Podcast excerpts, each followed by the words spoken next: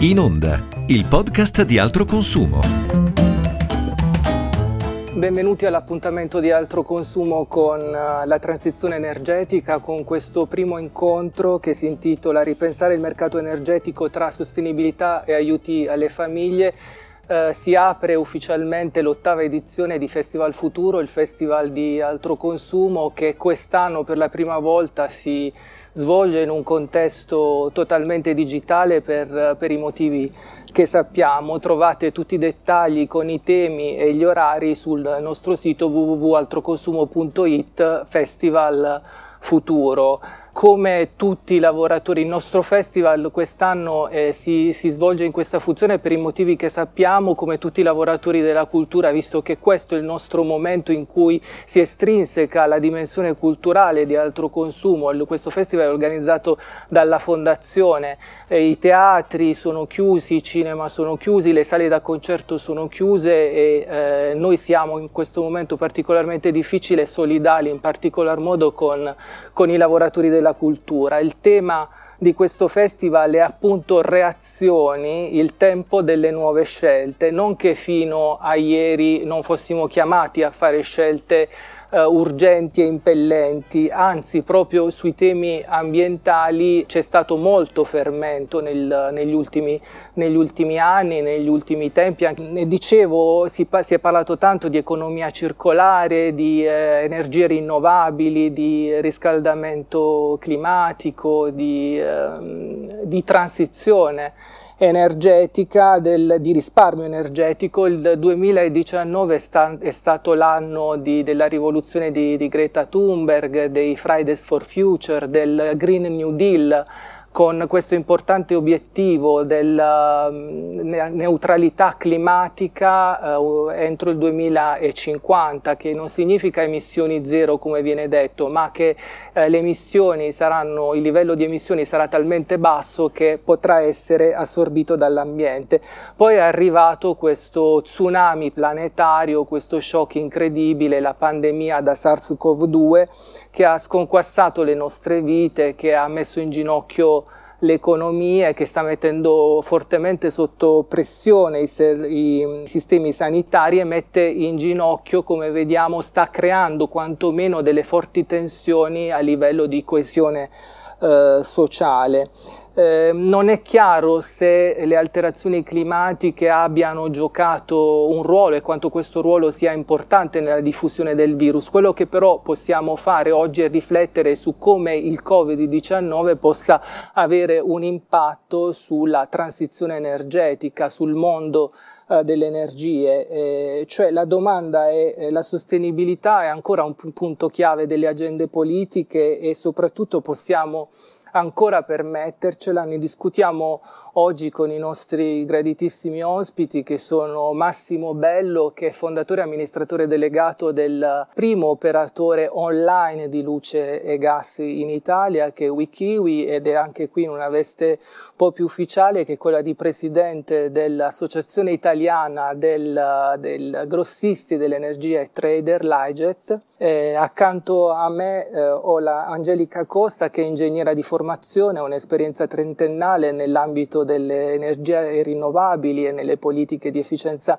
energetica, ha lavorato per, per tante importanti società, ha diretto per dieci anni la Universal Sun, che adesso fa parte del gruppo Sorgenia e uh, ha fondato uh, la sua società di consulenza proprio su questi temi che si chiama ESPCOM, mentre in collegamento da uh, Madrid abbiamo Andrea Albergoni che è eh, country manager per l'Italia di Edzing Solar, che è una società che si occupa di fotovoltaico, se eh, non sbaglio ha messo a punto anche un software che assiste i professionisti, gli, gli impiantisti dal, dal momento della eh, degli studi di fattibilità fino all'esecuzione del, de, degli impianti e anche dopo nell'esecuzione appunto di tutte, di tutte le pratiche, le asseverazioni, le certificazioni che, che verranno nel, in corso d'opera e anche eh, dopo.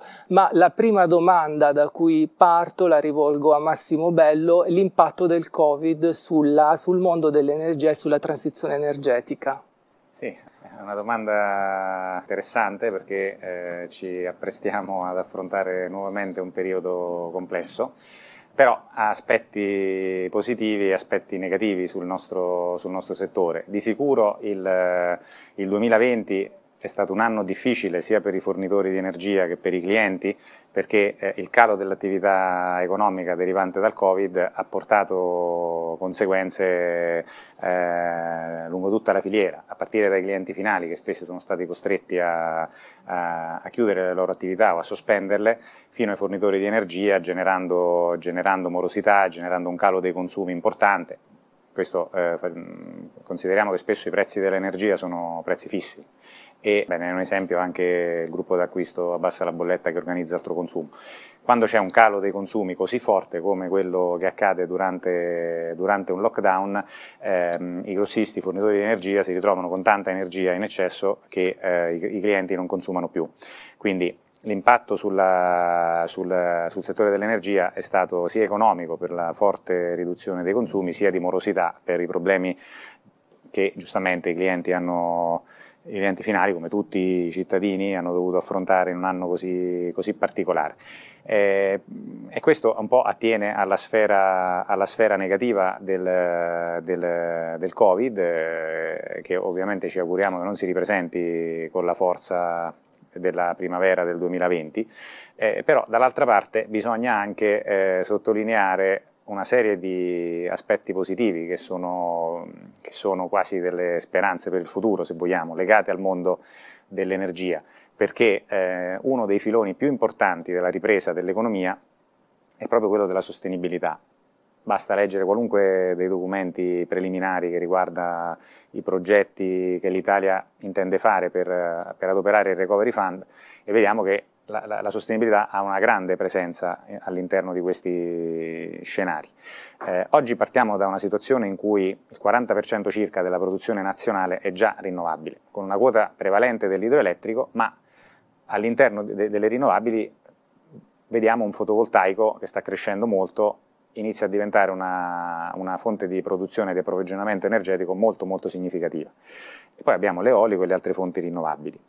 In un contesto come quello che abbiamo, che abbiamo di fronte, eh, investire in, uh, in, energia rinnovabile è una delle possibilità per rilanciare l'economia e questo è eh, un filone che il nostro, il nostro Paese ha intrapreso da tempo e intende intraprendere anche per il futuro.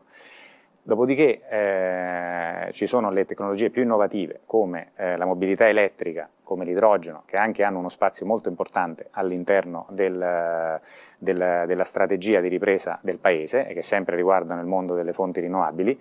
E infine la misura eh, innovativa molto forte eh, di stimolo all'economia che è il super bonus per l'efficienza energetica nei condomini, negli edifici. Ma quello Quindi, ci arriviamo. Quello, sì, questo per dire che il quadro su cui si poggiano le, le speranze di ripresa dell'economia nel nostro, nel nostro paese eh, è un quadro che ricorre moltissimo ad investimenti per la sostenibilità, che ci auguriamo tutti che facciano bene al paese ed anche all'ambiente.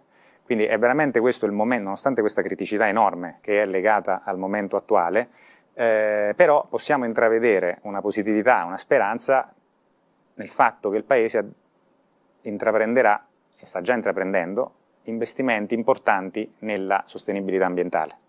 L'energia verde costa di più, questo è il Festival dei consumatori, i consumatori sappiamo badano anche alla bolletta, alla sua propria bolletta energetica che non è solo luce e gas ma anche quella del, della benzina, sappiamo cosa è successo in Francia per esempio quando c'è stato l'aumento di pochi centesimi della benzina, tutti i sabati si scendeva in piazza, i gilet gialli mettevano a fare fuoco le città.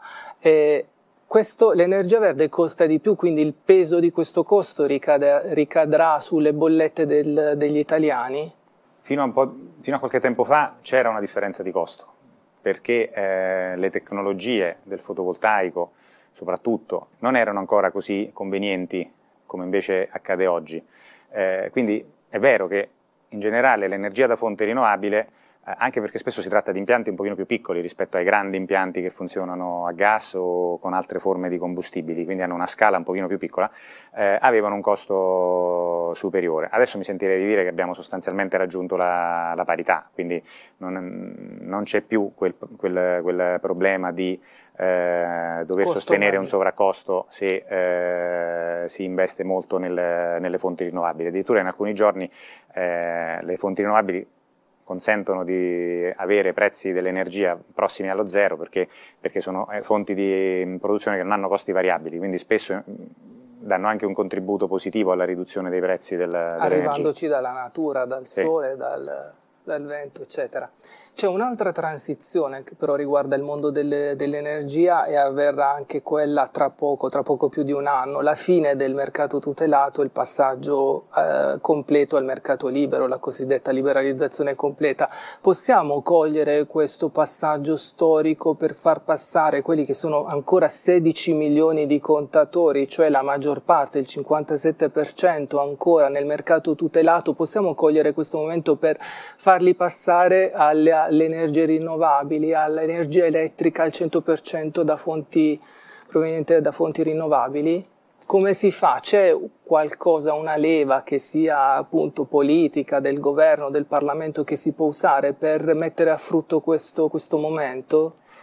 O un'utopia? La mia allora, sicuramente quello del, del, del, della fine della tutela è un percorso complicato, non è un percorso semplicissimo e, trovo una idea eh, molto buona quella che mh, hanno avuto il regolatore ma anche il legislatore di eh, fare una prima fase di questa liberalizzazione che riguarda le piccole imprese. Eh, e questa è una, è, una, è, una, è una, buona idea perché abbiamo un, un eh, panel di, di, di clienti interessati più piccolo e questo può servire anche per testare se tutto funziona, funziona per il meglio. Speriamo poi che non, non, non ci sia un ulteriore rinvio come ogni tanto si, si dice, eh, però fare una prima fase di test con le piccole imprese per vedere se tutto funziona è fondamentale. Per quanto riguarda la fornitura di energia rinnovabile, eh, dobbiamo capire una cosa, che eh, non tutta l'energia prodotta in Italia è da fonte rinnovabile, quindi di conseguenza anche, anche l'energia consumata a valle non può essere tutta da fonte rinnovabile. Eh, i, i, clienti però possono chiedere al loro fornitore di energia eh, le cosiddette garanzie di origine, cioè sono un documento, un, un titolo che certifica, che mh, mm, prenota un certo quantitativo di energia da un impianto rinnovabile. Quindi quando il cliente eh, è interessato a eh, ricevere una fornitura da fonte rinnovabile può chiedere al suo fornitore che gli consegni, gli, gli, gli rilasci questa cosa che si chiama garanzia di origine. Non può essere per il 100% del, del, del, consumo perché non produciamo il 100% da fonti rinnovabili. Oggi noi produciamo circa il 40% della nostra energia da fonte rinnovabile. Però i clienti che sono più eh, interessati... Come siamo messi in Europa? Ma in generale l'Italia è messa bene mm. perché noi abbiamo una produzione idroelettrica molto importante. Eh, noi dobbiamo distinguere le nuove rinnovabili dalle rinnovabili che abbiamo sempre avuto, che è la, font la fonte idroelettrica, perché nei grandi bacini di montagna eh, l'Italia è stata tra i paesi che hanno investito di più nel secolo scorso per creare un quantitativo di energia prodotta da fonti rinnovabili molto importante. Quindi noi su questo tema qui siamo avanti rispetto a tanti altri paesi. Siamo bravi anche nelle nuove fonti rinnovabili, quindi nel fotovoltaico, nel solare, nel geotermico, eccetera. Per cui col, nel confronto con l'Europa eh, l'Italia è sicuramente messa bene, anche perché non ci dimentichiamo che il resto d'Europa ha ancora una buona quota di produzione che proviene dal nucleare, che noi non abbiamo. Quindi noi siamo stati forzati eh, dall'assenza di nucleare a diversificare il nostro mix puntando un po' meglio e un po' prima degli altri sulle fonti rinnovabili. C'è la questione tecnologica che è molto importante, le persone purtroppo sono anche abbastanza abituate a dire tanto ci penseranno gli stati, ci penserà l'innovazione, ci penserà la ricerca, eccetera. Però è vero anche che devono cambiare le abitudini delle persone, pochi non certamente noi e eh, quelli che si, ci stanno seguendo in questo momento sono disposti a cambiare le proprie abitudini, magari per un problema che non vedono come urgente e, e non sono disposti appunto a impegnarsi per persone che devono ancora nascere o addirittura per paesi lontani, persone che vivono all'altro capo del mondo dove magari il, il, il problema è più eh, stringente. Quindi diciamo, bisogna fare anche un una certa edu- una, una, avere dei programmi di educazione, uno di questi è per esempio sull'etichetta energetica di cui noi siamo capofila, eh, si chiama BELT, è un programma europeo. E in un'ultima indagine che è uscita proprio in questi giorni abbiamo visto che il 74% degli intervistati ritiene di avere dei comportamenti virtuosi, dei comportamenti quindi ecologicamente compatibili, ma il 55% eh, si è detto non disponibile all'acquisto di un elettrodomestico ad alta efficienza se questo costa di più di un elettrodomestico tradizionale. Come se lo spiega? Eh, perché purtroppo eh, quando si fanno delle scelte di acquisto di lungo termine eh, bisognerebbe guardare non solo il costo, ma, eh, ma, anche quello che si spende poi durante il periodo di utilizzo.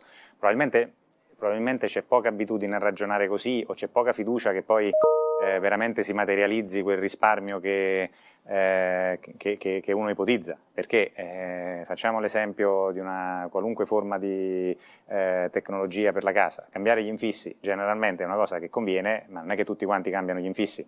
Eh, è una cosa che costa, ma nel tempo porta un risparmio nei propri consumi di riscaldamento e quindi se si ragiona mettendo insieme tutto, l'acquisto iniziale, magari anzi non magari, quasi sempre, c'è anche un forte incentivo fiscale di detrazione, più il risparmio che conseguo nel tempo sui consumi del riscaldamento, eh, eh, le, le, le, il risultato di questa analisi è quasi sempre ok, va bene, dovrei, questa, dovrei sostenere questa spesa. Così come l'auto elettrica, che una volta era totalmente diseconomica, adesso che abbiamo anche una, un calo nei prezzi delle auto, abbiamo la possibilità di noleggiare attraverso un canone la batteria, abbiamo la possibilità di trovare le colonnine installate, il risparmio che questo genera per chi utilizza molto l'auto è già oggi positivo, quindi già oggi il conteggio di tutto il periodo sarebbe positivo.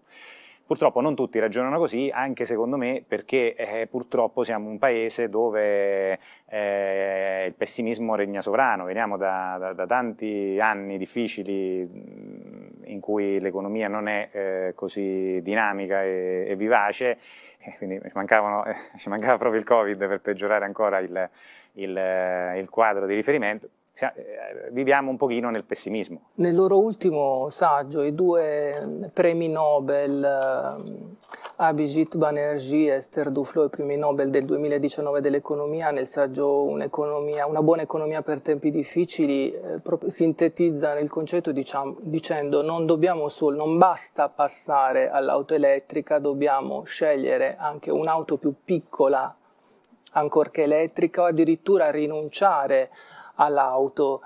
Ma eh, co- come, come, si arriva a questo, a questo scarto? Soprattutto cioè, come, come, si fa a convincere le persone che, possono, che ci sono dei mezzi alternativi per poter appunto eh, essere più amici del, dell'ambiente? Eh, questo è uno spunto molto interessante perché eh, oggi la verità è che eh, nessuno sa dire quale sarà il, la scelta giusta per la mobilità domani. Può darsi che sia l'auto, l'auto, elettrica perché è più ecosostenibile, eccetera, ma può darsi anche che sia lo sharing e, non, e, e senza la necessità di dover essere proprietari di un mezzo. Se guardiamo a eh, come si stanno eh, espandendo eh, i servizi di sharing, di monopattino oppure di scooter, eh, la bicicletta esisteva già, però diciamo lo scooter e il monopattino e anche l'auto, cioè l'auto, l'auto, in sharing. Questo certamente è un tema importante. Eh, dobbiamo andare verso la, il futuro sarà la proprietà dell'auto elettrica, supponia, supponiamo che effettivamente ci sia questa transizione verso l'auto elettrica. Il futuro sarà la proprietà dell'auto elettrica e magari poi invece gli enti pubblici eh, o, o eh, le utenze business andranno verso la proprietà del, de, degli autobus eh, elettrici o a idrogeno, dei, dei, dei, dei camion a idrogeno, oppure, oppure, il futuro sarà diverso in cui non ci sarà il concetto di proprietà e quindi ci, sarà un gran sharing di, La sharing di, di mobilità. Oggetto anche eh, questa di un nostro festival. Effettivamente è un punto sul quale dobbiamo un po' attendere come andranno le cose. Io penso che lo sharing nel futuro avrà un'importanza significativa. Angelica Costa, arriviamo al tema caldo del momento, che è quello del, di un'agevolazione che non, ha, non conosce precedenti nella, nella, nostra storia, un'agevolazione fiscale come quella del super bonus al 110%. Qual è la razza dietro che sostiene questo, questo incentivo così corposo? Beh, io ritengo che la razza sia quella di accelerare la transizione energetica. Perché? Perché non vi è dubbio che eh, l'energia più rinnovabile che c'è è quella che non consumi. Quindi rendere efficienti gli edifici che rappresentano la maggioranza, la maggior parte del consumo energetico non solo nazionale ma in tutta Europa, le cose sono più o meno simili, chiaramente ridurle significa incentivare la transizione energetica. Però per le ragioni eh, che ha appena detto il dottor Bello, stimolare le persone eh, ad investire per ridurre i propri consumi pensando non a quanto spendo oggi, ma a quanto risparmierò, al di là poi dell'avere delle convinzioni etiche verso l'ambiente e così via, comunque stimolarle non è semplice, soprattutto in un momento eh, come quello che stiamo attraversando, no? di crisi, magari anche di sfiducia rispetto alla propria posizione economica. No? Eh, quindi io credo che la razio di un incentivo così importante, forse anche a mio avviso, lo dico anche contro i miei interessi, forse un po' troppo eccessivo, è quello appunto di mettere in moto la macchina dell'efficienza a 360 gradi, quindi sia per mettere in moto l'economia, certo. che altrimenti se la gente ha sfiducia, magari non si sente di investire e così via, sarebbe ferma, mentre quello è un settore molto importante e che ovviamente se è un modo quindi per rilanciare l'economia per... in modo keynesiano, cioè non c'è il tempo per costruire eh, strade, ferrovie, gra- grandi opere. E, è più veloce. È, è molto più veloce, più perché veloce. metto in piedi eh, l'iniziativa dei privati. Esattamente. Creo lavoro, creo Certo. Insomma, sicuramente dal punto di vista eh, diciamo del bilancio economico complessivo è una misura assolutamente utile per tutti. Dal punto di vista dell'efficienza, altrettanto, perché comunque interviene eh, su un segmento di mercato che è sicuramente quello che consuma di più e consuma anche peggio, non per volontà del singolo cittadino, ma perché comunque gli edifici italiani, l'85% degli edifici italiani è più vecchio di 35 anni e quindi è di questo 85% possiamo dire che almeno il 60-70 è classe G. Ora, se pensiamo che l'obiettivo europeo è quello di arrivare alla classe zero, cioè consumo zero, siamo molto molto lontani. Quindi è chiaro che un incentivo di questo tipo eh, è un elemento costituisce un elemento importante per partecipare attivamente e accelerare anche la transizione energetica. Bello, non lo vede questo incentivo anche come un esperimento di eh, solidarietà fiscale, cioè per, per, un intento che è nobile, che riguarda tutti, l'atmosfera è una, non possiamo pensare che io sto nel mio condominio e risparmio e faccio del bene, quindi e, e, e tutti eh, ne godono, ci vuole uno shock che eh, riguarda tutti e soprattutto deve passare il principio che eh, quello che succede da me eh, riguarda, riguarda, tutti, per cui lo Stato si fa carico eh, in maniera, quindi perché poi alla fine sono soldi pubblici, voglio dire, sono soldi che li, lo Stato non incassa per, per, darli a chi fa questi interventi di, di efficientamento. Quindi passa il principio che eh, tutti tut- la collettività deve contribuire ai lavori che avvengono in condomini privati perché sono lavori che eh, migliorano, migliorano, l'area, migliorano, eh, risparmia, c'è un risparmio energetico sulle bollette e quindi io Stato e quindi noi tutti i cittadini ci facciamo carico di interventi che avvengono in singole edifici. Ma sicuramente ha, è, è giusta al, questa... c'è un po' di solidarietà all'interno di questa misura perché per la prima volta si supera il concetto della propria capacità eh, fiscale, cioè eh, posso ottenere un incentivo che è più alto della mia capacità di assorbire l'incentivo. Se eh, eh io ho un'imposizione fiscale di 5.000 euro, eh, fino a ieri potevo detrarre 5.000 euro, oggi invece si slega completamente la spesa eh, posso, posso, spendere sulla, sulla, mia abitazione anche 50.000 euro eh, e posso beneficiare di quell'incentivo fiscale perché eh, cedo questo incentivo fiscale a qualcun altro, a, a, un'impresa che poi a sua volta può cederlo ad una banca. Quindi sicuramente superare la propria capacità eh, di, di, di, assorbire la detrazione è un concetto di solidarietà. Io penso che ci sia anche la speranza che però questo faccia aumentare la torta e non solo, e non solo far finanziare allo Stato la torta che c'era prima, cioè la speranza è che eh, si generi un volano di attività economica tale per cui eh, c'è, anche un ritorno legato a, a, maggiore prodotto interno lordo, a, anche emersione del nero, quindi i motivi sono diversi, non è solo quello di eh, far sostenere allo Stato i costi di questa, di questa, iniziativa. È sicuramente una misura molto originale, eh, io mi auguro che funzioni, che funzioni bene però da tutti i punti di vista, non che poi dopo crei un buco allo Stato per, per i mancati introiti. Angelica Costa, se la senti in una pillola di eh, enucleare i tre punti che compongono in qualche modo il, che, in cui si articola il super bonus 110%? Molto sinteticamente. Allora, il super bonus è un'agevolazione, ovviamente, abbiamo detto, eh, stratosferica, che ha l'obiettivo però di essere data, cioè si pone l'obiettivo di essere beneficiata da chi fa degli interventi che davvero eh, permettono di risparmiare. Ora, partendo dal, presuppo- dal presupposto che, dal, dal, che, non è un'ipotesi, ma è così, che l'80, 70, 80% dei consumi di un edificio sono legati al sistema di riscaldamento, eh, il, eh, i criteri sui quali questo beneficio viene dato stato, sono stati eh, differenziati tra interventi di tipo trainante e i trainati. Quelli trainanti sono quelli che si concentrano proprio sulla parte di riscaldamento e quindi sono fondamentalmente due.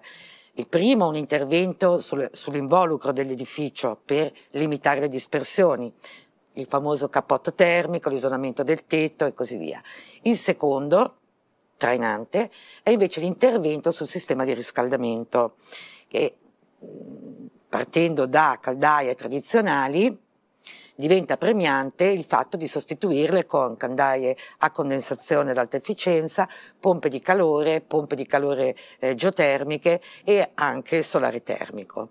Poi ci sono gli interventi trainati, quindi comunque interventi nobili perché concorrono al risparmio, ma non così impattanti come i primi due. E sono per esempio l'installazione di un impianto fotovoltaico e tutti gli interventi eh, previsti dalla, dal cosiddetto eco bonus che già esiste da tanto tempo e che sono per esempio la sostituzione degli infissi, eh, l'installazione di schermature solari, il eh, fotovoltaico. Il fotovoltaico, certo, l'ho già detto, l'ho detto per primo. Eh, insomma, tutti quegli interventi che già comunque erano incentivati eh, in ambito ecobonus. Questi sono i due, eh, diciamo, pilastri sui quali si fonda il super bonus.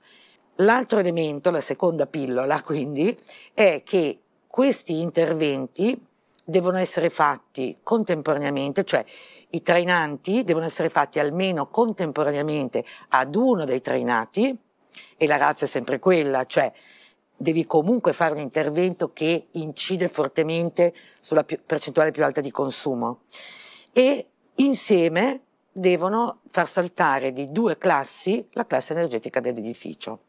Queste sono le regole principali. Altra cosa importante che consente il decreto rilancio all'articolo 121 è quello di poter cedere il credito a un fornitore, ad una banca e questa eh, cessione, questa possibilità permette di superare il limite del quale parlava il dottor Bello, cioè prima eh, io potevo solo eh, detrarre dalle mie tasse eh, la mia capienza, no? quindi se io più di 3.000 euro all'anno di tasse non le pagavo, eh, non potevo fare un intervento che mi consentisse una, de- una detrazione di 10.000 euro Mm?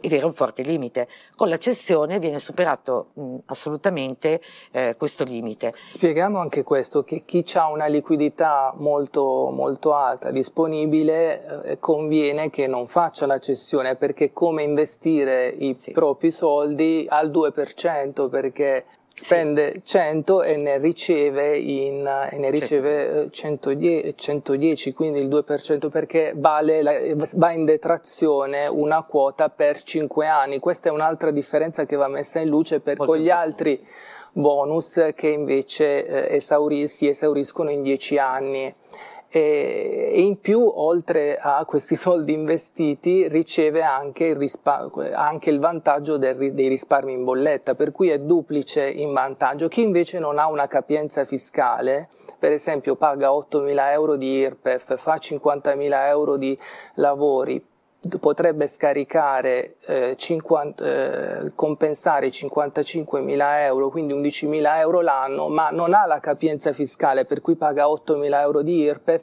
perde ogni anno 3 mila euro, 3 mila per 5 anni perde 15 mila euro, per cui queste cose quando vanno valutate? Chi le valuta? Allora, queste cose andrebbero valutate all'inizio, eh, fermo restando che la cessione del credito non è una cosa che uno decide obbligatoriamente all'inizio dei lavori, può farlo anche alla fine. Diciamo eh. meglio della cessione del credito forse lo sconto in fattura. Sì, no, certo, io scu- mi scusi, ma eh, eh, deformazione professionale. Allora, lo sconto in fattura, cioè io cittadino posso decidere di tenermi il credito lo posso cedere ad una banca oppure lo posso cedere sotto forma di sconto in fattura al mio fornitore.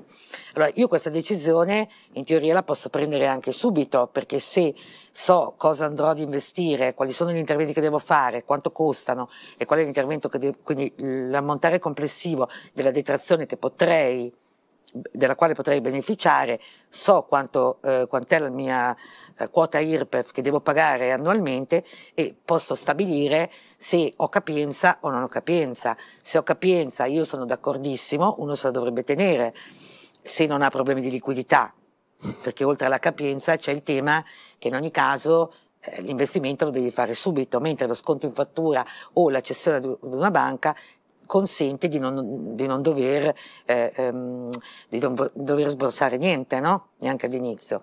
Però se uno non ha problemi di liquidità e così via. Diciamo niente per modo di dire perché comunque c'è una parte di analisi, un professionista che viene pagato e questo professionista difficilmente vorrà fare lo sconto in fattura della propria parcella, cioè Beh, allora, lo, o esistono? Esiste la possibilità, allora, esistono soggetti che fanno sconto in fattura, no? professionisti che lo fanno anche per la loro attività. Eh, in ogni caso, eh, eh, se, se, poi si sceglie lo sconto in fattura, si sceglie un'impresa esecutrice che fa lo sconto in fattura, è consentito a questa impresa di acquisire anche lo sconto che, eh, della, della quota pagata al professionista. Però, che gode sempre, ricordo, del 110% assolutamente della, della detrazione degli È assolutamente una spesa ammessa eh, il professionista è uno degli elementi fondamentali dell'intero processo e secondo me per la buona riuscita del progetto, perché lo spirito della norma, ricordiamocelo, è risparmiare quello che occorre per quell'edificio, non fare tutto quello che è consentito pur di fare. E questo lo può stabilire quindi solo e esclusivamente il professionista che fa un'analisi specifica su quell'edificio, sia condominio, villetta e così via.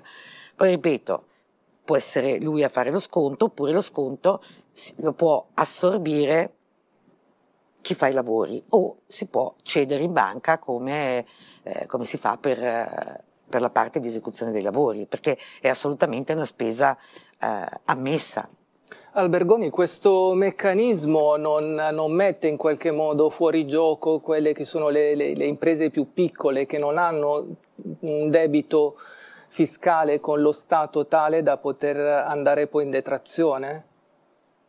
Il rischio, il rischio, sicuramente c'è, ma ci sono anche meccanismi per, eh, per evitarlo. Per esempio, eh, nel, nel, caso tra l'altro di, di Wikiwi, eh, gli installatori scelti sono stati selezionati appunto anche per la loro dimensione, così da poter aiutare eh, in maniera capillare a distribuire questi, questi tipi di benefici fiscali. Le, le stesse imprese si possono avvalere ehm, del, della possibilità di passare il loro credito a, a, a, alle banche, eh, spesso e volentieri sono, sono, imprese che già avranno eh, accordi con le loro banche, quindi una volta dimostrata eh, la, lo- la, loro positività, la, il fatto che appunto hanno, hanno, capienza fiscale è probabilmente nell'interesse della banca stessa andare incontro alla richiesta della piccola impresa e quindi, e quindi acquisire, acquisirne il loro credito.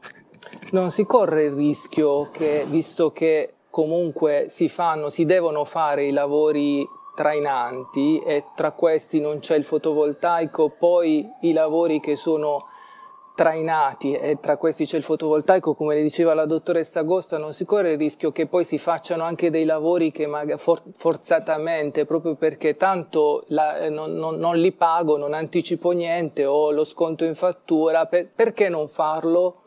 Non, si, non ci possono essere degli abusi, per esempio? Il rischio sicuramente è presente, eh, purtroppo conosciamo il nostro, il nostro paese, ci, so, ci, sono sicuramente figure che eh, si potrebbero approfittare di questo, di questo sistema. Detto questo, lo Stato ha introdotto alcune, alcune strategie per evitare che, che, che questo possa avvenire, tra le quali per esempio il porre un limite, un tetto eh, di spesa massima associato ad ogni, ad, ogni, ad ogni opera. Per esempio, nel caso del fotovoltaico è previsto un massimale di spesa per ogni kilowatt picco di moduli installati e per ogni kilowattora di batteria d'accumulo installata per fare sì che non si possa, non si possa sfociare in, in, in, importi ingiustificati e chiaramente gonfiati solo, solo, per generare maggiore fatturato alle spese purtroppo poi dello Stato. Quindi... O per arrivare per esempio per stare sotto il il limite, ma comunque eh, utilizzare il limite per intero. Esattamente, cercare di abusare della, di, di, questa possibilità solo per andare a generare un maggior fratturato per se stessi, a scapito però di qualcun altro, quel qualcun altro in questo caso essere appunto il nostro Stato, dato che come ha spiegato prima eh, eh, il dottor Bello, eh, ovviamente questa, que, questa, questa, strategia tende ad incentivare questi tipi di lavori per far apparire determinato nero, però lo Stato sta sicuramente eh, scommettendo su, su, con questa strategia nella speranza appunto di, gener- di, genera- di generare eh, meno, meno, meno nero di generare più introiti, però se questi vengono indebitamente appropriati dalle imprese che eh, cercano di gonfiare i propri, pre- i propri preventivi, le proprie spese, ovvia- ovviamente verrà, verrà, a mancare una parte di, di, di, questi introiti se poi lo Stato dovrà restituirne eh, il 10% aggiunto. A, e questo è il motivo per cui diciamo, la burocrazia che è stata prevista è imponente, ci sono tanti adempimenti, giusto? Sono forse, c'è chi dice che sono addirittura troppi? sappiamo tutti che ci sono voluti diversi mesi, se non sbaglio il primo annuncio dell'eco bonus è stato fatto verso, verso, verso la fine di maggio quindi sì, con oggi abbiamo, abbiamo, passato i, i, cinque mesi ed è solo poche settimane fa che sono stati pubblicati gli ultimi aggiornamenti eh, del Mise in data 6 ottobre, dell'Agenzia delle Entrate in data 14 se non erro. Quindi sì, sicuramente c'è un'imponente burocrazia alle spalle che causa Covid, causa periodo estivo, ha tardato probabilmente più del dovuto, anche causa decreti che erano necessari, eh, necessaria la pubblicazione eh, in parallelo a questo del, dell'eco bonus. Speriamo tutti ovviamente che adesso in questo, in questo autunno, ora che sono stati, sono stati, varati, sia semplicemente una questione di, di, rodaggio, che quindi sia che i privati cittadini, sia le banche che le imprese eh, cap- riescano a capire in maniera, in maniera sufficientemente rapida qual è la trafila burocratica da seguire, così da essere pronti quanto prima per eh, cominciare a, portare avanti tutte, tutte queste richieste di lavori eh, che, che, che sono sicuro come, come Wikiwi, moltissime altre imprese d'Italia stanno, stanno ricevendo ad oggi da, da, diversi, da diversi privati cittadini lei faceva riferimento alla mole di lavori, naturalmente c'è la corsa all'accaparamento dell'ecobonus, non c'è anche il rischio a questo punto di uno scadimento della qualità dei lavori? Allora sicuramente il, il volume e la quantità, il volume di lavoro che già eh, si è generato solo dalle richieste degli ultimi mesi ci fanno capire che non è sufficiente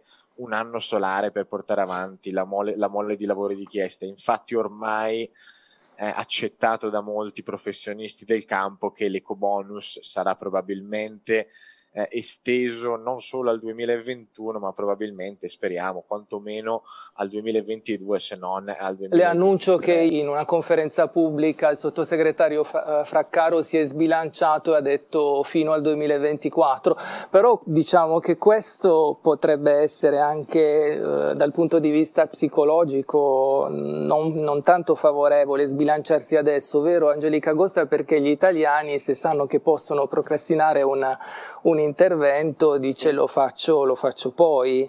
Sì, è successo con altre forme di incentivazione, penso al conto energia che si è arrivati, avevano durato, il secondo avevano durato i tre anni, ma alla fine si è arrivati a ridosso del 31-12-2010 quando stava per scadere, no? Quindi sicuramente eh, fare un annuncio adesso, eh, lato clienti, quindi eh, utenti, beneficiari, potrebbe eh, ritardare le decisioni. D'altra parte eh, credo però che dare invece alle imprese, ai professionisti che operano lato fornitori una visibilità maggiore di un anno sia comunque necessario, sia per poter organizzare al meglio i lavori, perché il rischio che, deca- che scada eh, la qualità c'è, cioè mettere a posto tutto il patrimonio immobiliare in un anno, come ipotesi, no?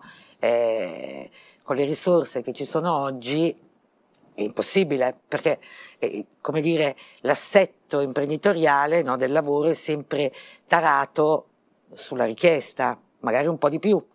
Okay? Se la richiesta diventa 100%, non è che la filiera nel giro di due mesi si attrezza e diventa eh, e si adegua a quell'incremento. Quindi dare maggiore visibilità io penso che consenta anche di dare maggiore stabilità alle imprese che operano nel settore. Quindi c'è il lato diciamo negativo, quindi il rischio che poi tutto si protragga no, nel tempo proprio perché viene rimandata la decisione, c'è il lato positivo del dirlo ora che consente però a tutte le imprese di essere anche più preparate e, quindi, e questo secondo me è a favore della qualità.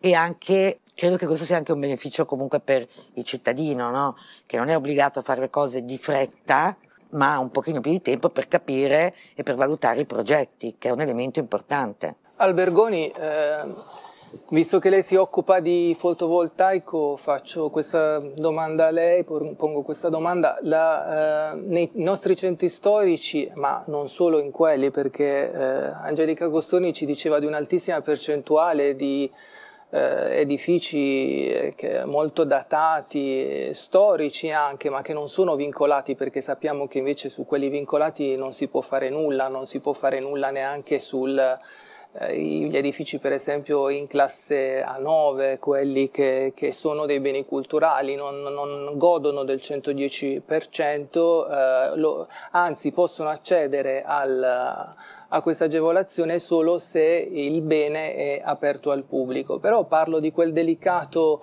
diciamo, assetto che, che, riguarda i nostri centri storici, montare questi pannelli fotovoltaici non, non, alter, non, non lo altererebbero questo, questo, questo delicato eh, diciamo, equilibrio, eh, soprattutto vince, visto che, che non ci sono vincoli di questo tipo, vince più il beneficio energetico oppure l'aspetto estetico, ambientale? Storico. A parte il famoso detto latino eh, de gustibus non disputandum est, direi che comunque siamo davanti a, a, a un periodo di transizione, ecobonus o meno, abbiamo già notato negli ultimi anni, e questo eh, è dimostrato dai, dai vari TAR d'Italia e dalle varie sentenze che stanno risultando da questi TAR, dove eh, i diversi privati cittadini stanno vincendo cause contro, contro, contro i loro comuni, eh, a dimostrazione proprio che il, il, l'importanza, la, il, il, diritto di potersi generare energia rinnova- da fonti rinnovabili sta ormai vincendo la corsa davanti a vincoli paesaggistico-culturali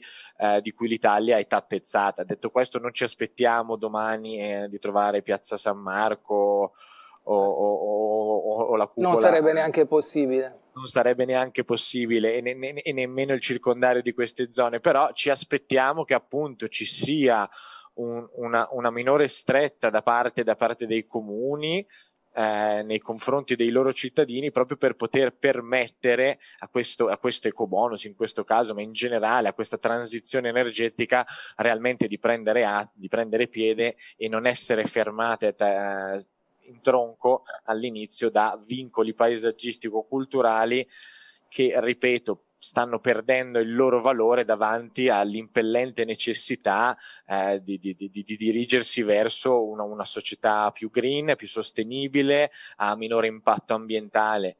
Quindi nel totale rispetto di quello che è il nostro patrimonio culturale, credo che sia davvero importante cominciare davvero a valutare su una bilancia cosa, cosa davvero per il futuro del nostro paese sia il meglio, rispettare determinati vincoli culturali paesaggistici o cercare di capire quale è eh, la, la, necessità del nostro paese e, e dei suoi concittadini per dirigerci, dirigerci, verso quelli che sono i target eh, nostri italiani e, e, europei realmente vivere un, un'Italia un pochino più, più verde e più, più, sostenibile. Farsi il proprio impianto fotovoltaico sul tetto, le stime dicono che i costi di, di questo tipo di energia sono tre volte superiori rispetto a quello che prendere energia da un, un impianto che non è micro ma almeno per esempio mini che può servire invece che 8 appartamenti, 100 appartamenti, però appunto non sconta il fatto che eh, lo faccio su un edificio che magari non ha l'orientamento giusto, la, la, la,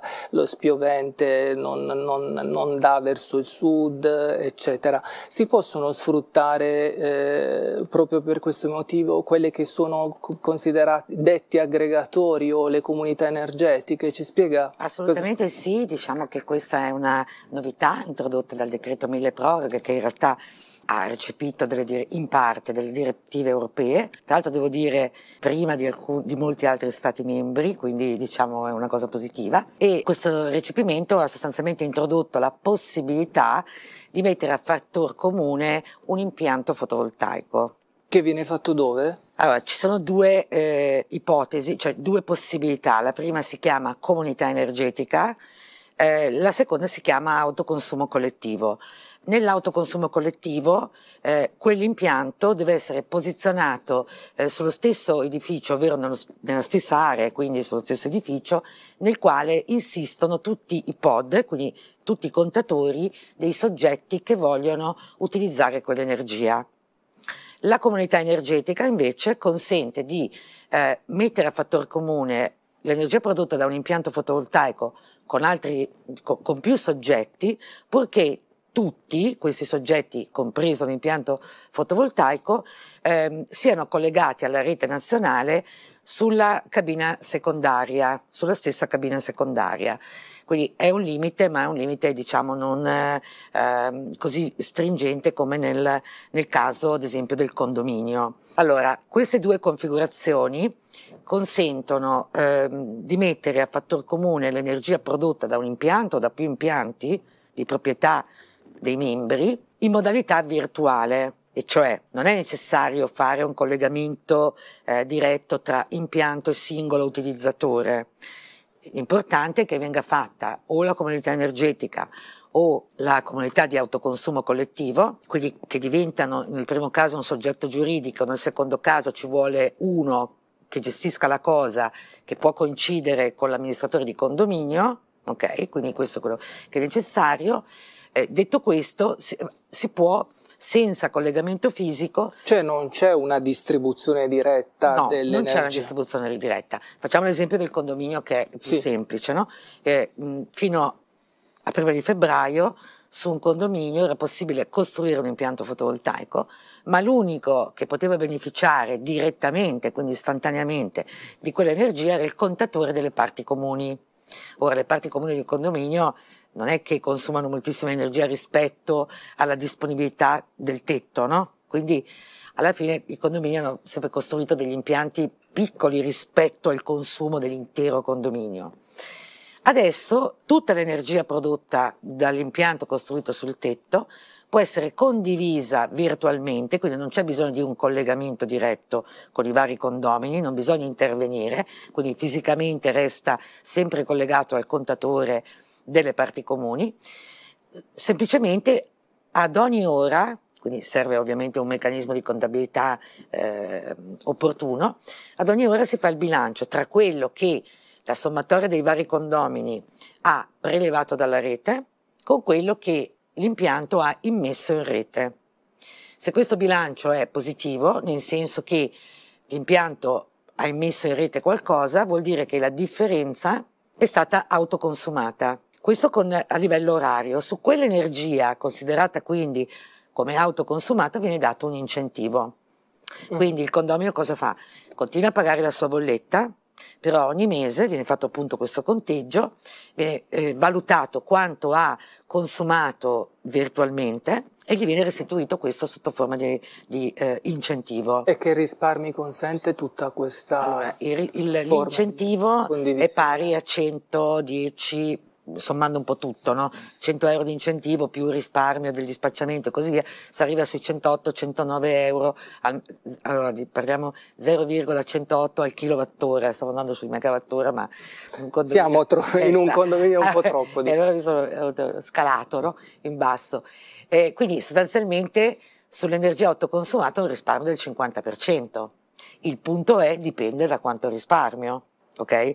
Quindi io devo essere, cioè ah. questa possibilità eh, spinge gli utenti a, a consumare anche, bene. A essere anche più virtuosi. Più virtuosi, perché più io mi colloco i miei consumi in maniera tale da poter ehm, autoconsumare e più ricevo l'incentivo.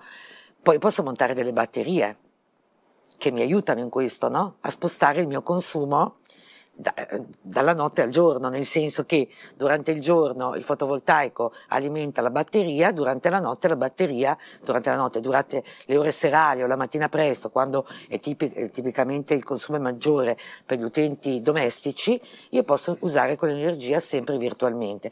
Una cosa importante che voglio sottolineare è che eh, comunità energetiche e eh, autoconsumo collettivo eh, sono, non, diciamo, sono comunque ehm, previsti anche all'interno del decreto rilancio. Cosa significa questo? Che è l'unico caso in cui, eh, per il quale è permesso di cumulare l'incentivo. Cioè, se io faccio un impianto eh, su un condominio che appartiene ad una comunità energetica, quell'impianto può accedere sia al super bonus, 110%, sia all'incentivo che viene dato per la comunità energetica. Anche il sisma bonus è cumulabile, se non ricordo sì. male. Sì, no, certo, io, noi qui stiamo parlando di efficienza, sì. quindi ho trascurato che nel DL rilancio un altro elemento importante è il sisma bonus, quindi sì, certo che sì. Allora, mettiamo un caso infausto, no? io faccio, faccio parte, un appartamento in condominio, il mio condominio sceglie di, di, fare questi interventi, abbiamo la detrazione, eccetera. Arrivano i controlli, magari dopo un anno, dopo due anni, Agenzia delle Entrate oppure NEA, e si scopre che le carte non erano in regola. E chi è che, che ci rimette? Il professionista, l'impresa oppure il cittadino? Caso, nel caso in cui, a seguito di un controllo, l'Agenzia delle Entrate dovesse accertare che quel beneficio non era un beneficio eh, dovuto, eh, la, restituzione, la restituzione, che può arrivare fino al 200% dell'importo, quindi è, e, e questo controllo può essere fatto negli otto anni successivi a quelle di eh, inizio del beneficio, quindi per otto anni no? eh, c'è questa possibilità di verifica, eh, viene richiesto al beneficiario, quindi è il cittadino che deve restituire quell'importo.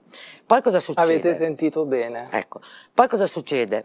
Eh, che se eh, si scopre che eh, la colpa di questo, diciamo, di questo eh, errore nel richiesta, nella richiesta di beneficio, chiamiamolo errore, è stata causata dal professionista perché magari ha fatto un'asseverazione sbagliata oppure ha fatto, quindi diciamo c'è qualcosa di documentalmente errato, chiaramente il professionista paga lui ed è per questo che il decreto chiede un'assicurazione, un'assicurazione. Però che deve avere il professionista. Certamente, però è limitata perché il professionista, perché siccome c'è questa assicurazione io ho sentito che molti pensano che comunque paga lui, no, lui paga per la sanzione che gli spetta, che è al massimo 15.000 euro. Ma la restituzione è un'altra cosa, quella è una sanzione. Poi il cittadino si può rivalere sul professionista. C'è anche un aspetto penale però. C'è anche un aspetto penale, certamente sì, però su quello penale ritengo che eh, insomma, può rivalersi a, a buona ragione. La stessa cosa vale per l'impresa, cioè se l'impresa eh, ha fatto dei lavori e li ha fatti non conformi ai requisiti tecnici, no? pur avendo dichiarato di averlo fatto, esce Enea, poi l'Agenzia delle Entrate e si scopre che non è vera, a pagare il cittadino. Dell'ultima versione del decreto rilancio, che è stata in fase di approvazione, hanno introdotto questa modifica, è stato introdotto il concetto di solidarietà tra impresa e cittadino, se qualora accertata la corresponsabilità dell'impresa nella violazione. Okay. Chi lo deve dimostrare? Eh, beh, eh, il primo soggetto al quale vanno a bussare la porticina è il soggetto beneficiario, quindi eh, lo, deve, lo, deve, dimostrare. Quindi è molto importante avere un professionista di cui sì. ci si fida e possibilmente che sia una, una persona terza rispetto all'impresa. Sì, secondo me è, cioè non solo secondo me, perché rammento che sul tema delle asseverazioni e anche sul tema della redazione dell'APE, la legislazione vigente, perché non dobbiamo dimenticare che il super bonus, quindi il decreto rilancio, si aggancia e si innesta su quello che già esiste. Okay? Quindi non è che tutto quello che esiste sul, sulle, in tema di ecobonus, in tema di APE, in tema di efficienza energetica è cancellato, no, continua ad esistere. Il tema della terzietà, il fatto che chi ridice l'APE svolge un ruolo da collaudatore dell'opera e quindi che deve avere, uno, cioè deve avere proprio dei presupposti di terzietà, esiste, c'è.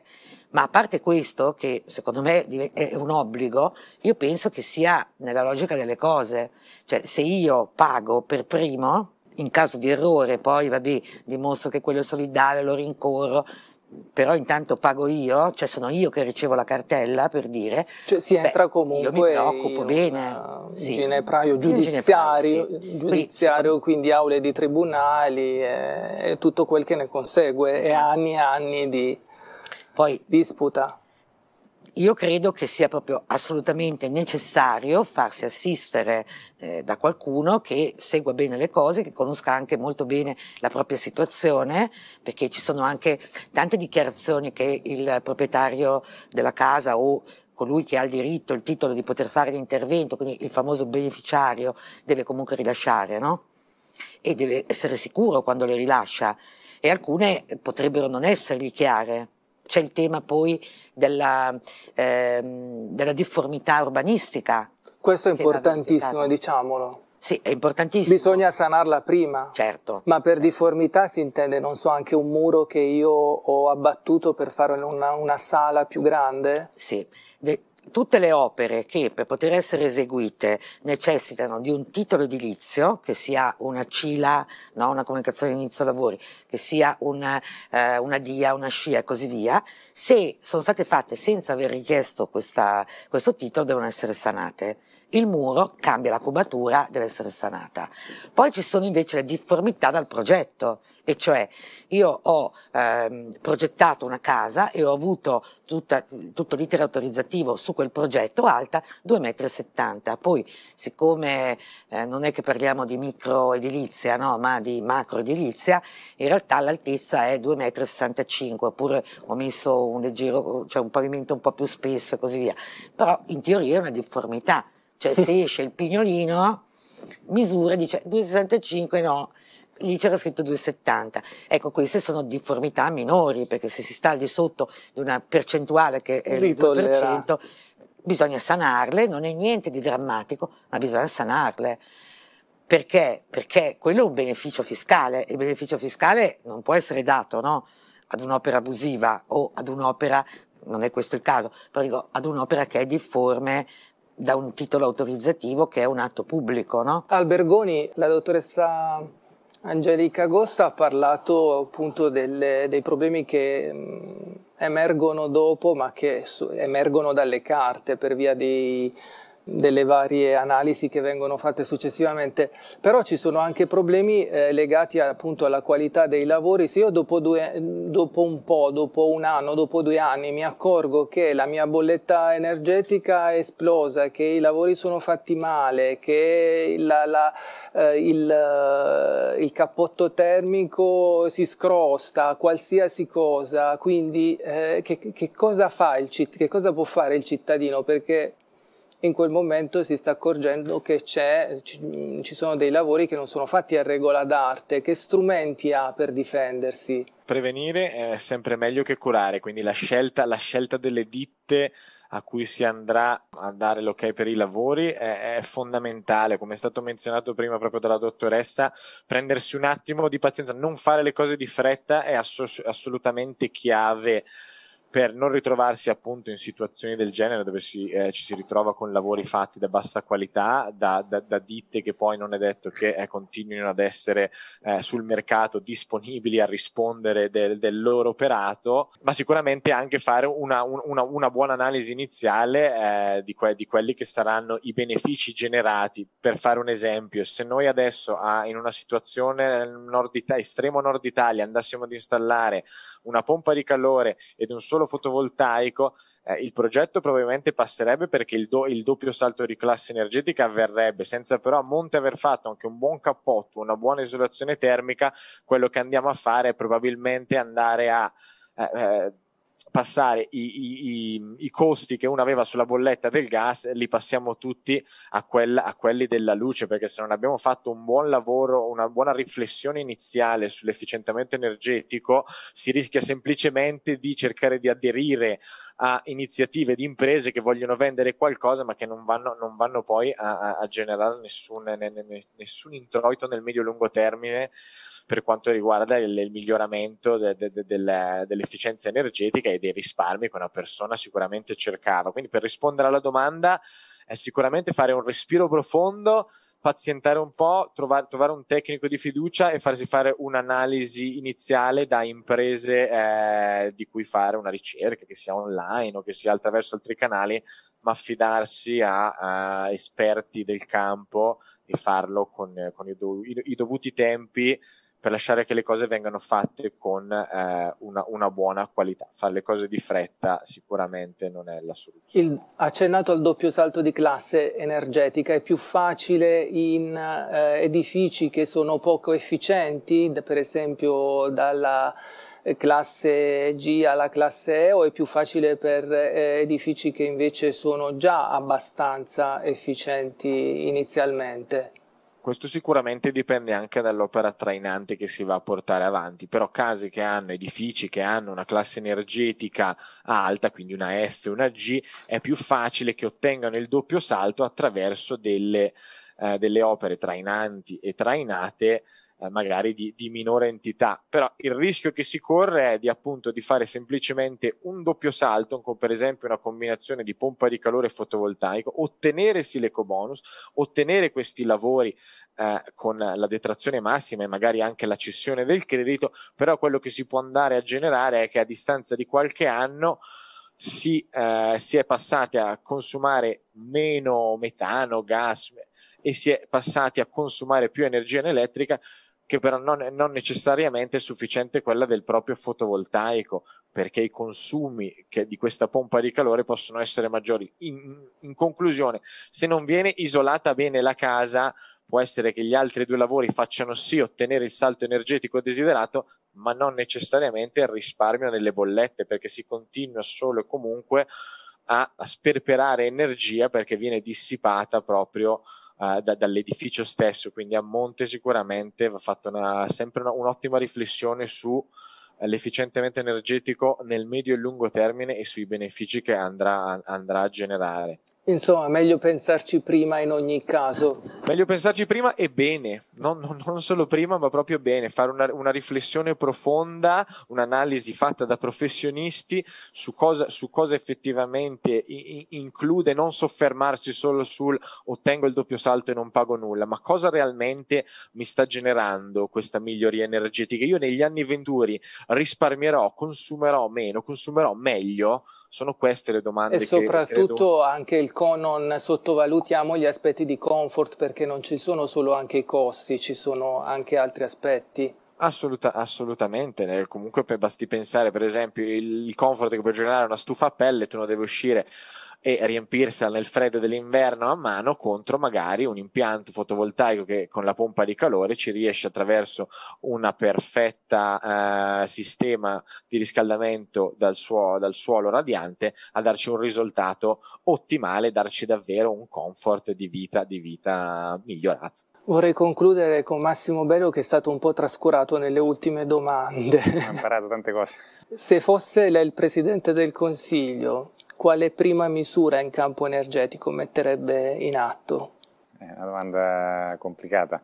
Ma sicuramente, visto che è una cosa su cui ho lavorato tanti, tanti anni, eh, proverei a, a, cambiare un pochino la struttura delle bollette degli italiani perché sono troppo cariche di, di, di, di costi che si chiamano oneri di sistema che poco hanno a che fare con, con la fornitura, con la, fornitura con di la energia. materia prima, sì, i fantomatici per, costi. Sarebbero dei costi che dovrebbero, dovrebbero essere gestiti dalla, dalla, dalla fiscalità, non non dover, dover pesare in, in, in, bolletta e quindi poi generare anche problematiche perché non sono distribuiti in maniera equa tra tutti, tra tutti gli utenti. Questo per quanto riguarda la bolletta. L'altra strada è comunque eh, quella di perseverare e andare avanti sulla, sull'ecosostenibilità, quindi investimenti nell'efficienza energetica e investimenti nelle fonti rinnovabili. Proseguire su questa strada sicuramente, sicuramente è una strada già intrapresa però il, il problema dell'Italia è sempre che eh, dall'idea poi arrivare all'implementazione eh, ce ne passa. Eh, se noi prendiamo l'esempio del, del, primo conto energia, che era una bella idea, sviluppare il, il, settore del fotovoltaico, poi l'implementazione non è stata così altrettanto perfetta perché ha generato dei costi enormi per, per, per tutti noi consumatori, perché ancora oggi paghiamo in bolletta miliardi di euro per, per il primo conto energia.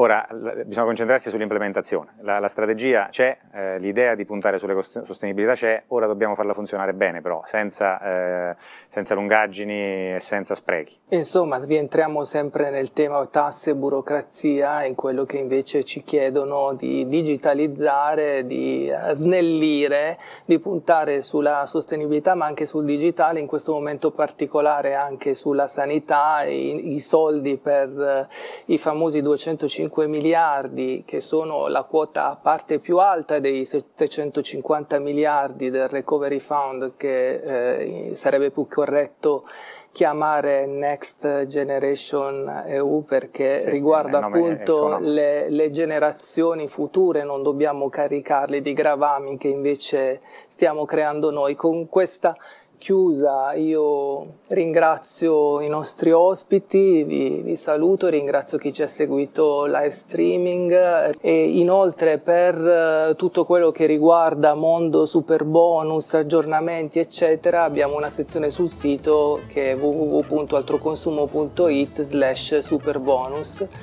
Detto questo vi saluto, saluto i miei ospiti anche Andrea Albergoni da, da Madrid, augurando buon lavoro a tutti e alla prossima, al prossimo appuntamento eh, con Festival Futuro.